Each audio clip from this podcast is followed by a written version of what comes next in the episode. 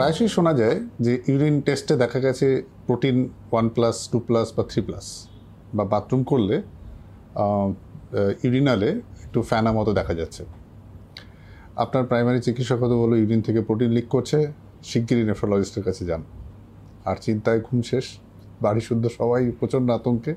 সত্যি তো, শরীর থেকে সব প্রোটিন যদি ইউরিনের সাথে বেরিয়ে যায়, তাহলে স্বাস্থ্য থাকবেই বা কী করে?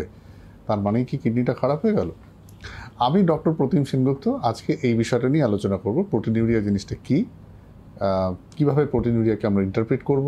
কোন প্রোটিন ইউরিয়াকে গুরুত্ব দিতে হয়, কোন প্রোটিন ইউরিয়াকে গুরুত্ব দিতে না? আমাদের শরীরের যা কিছু শারীরবৃক্ষীয় নানান ধরনের যে রিয়াকশানসগুলো আমাদের শরীরে হয়, তার থেকে কিছু বর্জ্য পদার্থ প্রোটিন আকারে ইউরিন থেকে সিক্রেটেড হয়।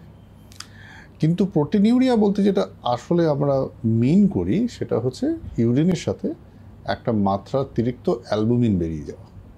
আচ্ছা অনেকগুলো কারণ আছে, অনেকগুলো অসুখ আছে। সেই অসুখে এই ইউরিনের সাথে প্রোটিন বেরোয় এবং এই প্রোটিন বেরোনোর তারতম্য, তার প্রোটিনের ধরন, কী ধরনের প্রোটিন, কতটা মাত্রায় বেরোচ্ছে, এই সমস্ত বিচার করে কিন্তু আমরা সেই প্রোটিন ইউরিয়াকে গুরুত্ব দিই। এবং শুধু তাই নয়, যে পদ্ধতিতে ইউরিনের প্রোটিনটা টেস্ট করা হলো, তারও একটা খুব গুরুত্বপূর্ণ ভূমিকা রয়েছে। তো আমরা খুব স্বাভাবিকভাবে বলতে গেলে, ইউরিনের প্রোটিন ইউরিয়াকে দুটো ভাগে ভাগ করি। একটা হচ্ছে গ্লোমেরুলার প্রোটিন ইউরিয়া আরেকটাকে বলা হয় tubular proteinuria glomerular proteinuria মানে আমরা হয়তো ছোটোকালে বায়োলজি বুকে পড়েছি যে কিডনির যে structural and functional unit nephron তার মধ্যে গ্লোমেরুলাস হচ্ছে আসল ফিল্ট্রেশন ইউনিট মানে গ্লোমেরুলাস থেকেই আমাদের সমস্ত ফিল্ট্রেশনটা হয় মানে যা কিছু টক্সিন সেগুলো কিডনি থেকে বেরিয়ে যায়, আর যে যে জিনিসগুলো শরীরে রাখার দরকার সেগুলো ফিল্টার করার পর সেগুলো আবার রিঅবজর্পশন হয়ে ভেতরে চলে আসে। তো কিছু কিছু গ্লোমেরুলাসের অসুখ আছে, সেই অসুখে এই প্রোটিন ফিল্ট্রেশন ব্যাপারটা ঠিকঠাক করে হয় না। মানে তার গ্লোমেরুলাসের মধ্যে ছোটো ছোটো ঝিল্লির মতো জিনিসগুলো থাকে, সেই ঝিল্লিগুলো বড় হয়, তাতে প্রোটিন লিক করে ইউরিনের প্রোটিন আসে। সাধারণত এই সমস্ত প্রোটিনিউরিক যে ডিজিজগুলো গ্লোমেরুলাসে আছে, সেগুলো শুধু প্রোটিন দেখেই কিন্তু বোঝা যায় না। তার সাথে ইউরিনে আরও কিছু সিগন্যাল থাকে যেগুলোকে আমরা যেমন ইউরিনে আরবিসি পাসেল এই সমস্ত কিছু বিবেচনা করে আমরা একটা সিদ্ধান্তে আসি যে এই প্রোটিন ইউরিয়াটা গ্লোমেরুলার কিনা এবং এটা কিডনির জন্য ক্ষতিকারক কিনা।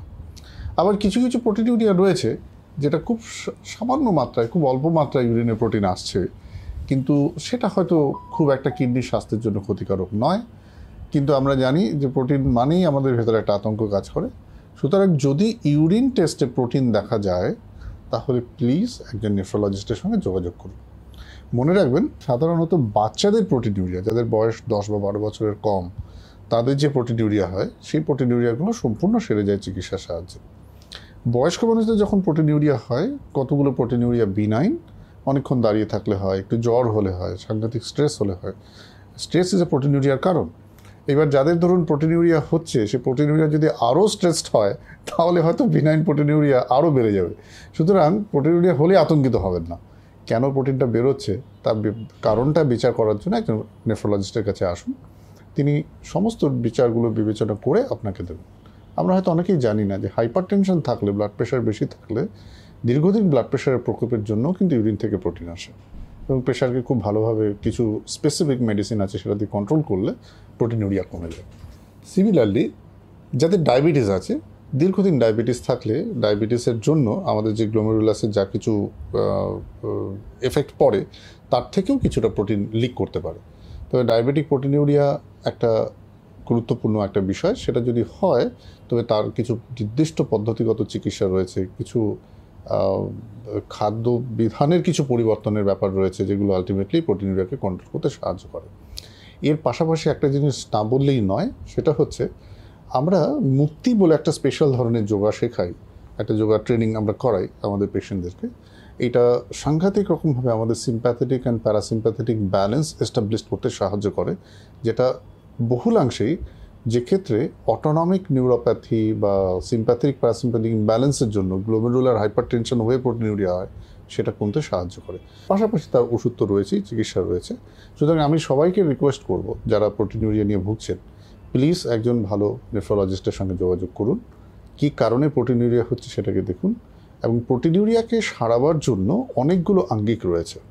কিছু কিছু অসুখ, যে প্রাইমারি অসুখ প্রোটিনিউরিয়া করে, তার চিকিৎসা দরকার। কিছু কিছু খাদ্যবিধানের পরিবর্তন দরকার লাইফস্টাইলের কিছু মডিফিকেশনস দরকার। যেমন স্লিপ যদি ঠিক ঠিক করে না হয়, তাহলে প্রোটিনিউরিয়া বেড়ে যায়। সুতরাং সেই স্লিপকে ভালো করার জন্য শুধু sleeping pill is not the only answer আমরা যোগা নিদ্রা বলে একটা স্পেশাল সেশন করাই আমাদের পেশেন্টদের যেটাতে ঘুমের কোয়ালিটি এবং ঘুমের ডেপথ মানে খুব good quality sleep good refreshing sleep খুব ভালো করে হয়। এছাড়াও কিছু আসন আছে, যে আসনগুলো আমাদেরকে কিডনির অটোনমিক ইমব্যালেন্সকে কারেক্ট করতে সাহায্য করে। This are all add on so medicine diet lifestyle yoga এই সমস্ত কিছুকে ঠিক ঠিক করে সঠিক মাত্রায়, সঠিক প্রপোর্শনে যদি অ্যাপ্লাই করা যায়, তাহলে প্রোটিনুরিয়া থেকে কিন্তু নিশ্চয়ই মুক্তি পাওয়া সম্ভব।